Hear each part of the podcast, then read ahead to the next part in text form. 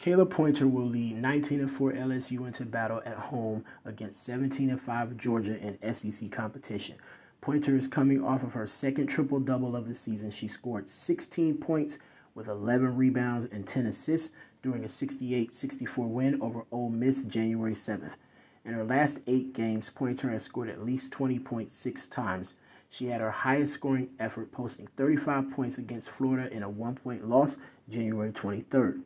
The senior guard is averaging 19 points, 6.4 rebounds, and 5.3 assists per game. Tonight's game is set for an 8:30 Eastern start. Thanks for listening to the Women's Basketball 2K22 Hoops Report by Winners Only Podcast Collection.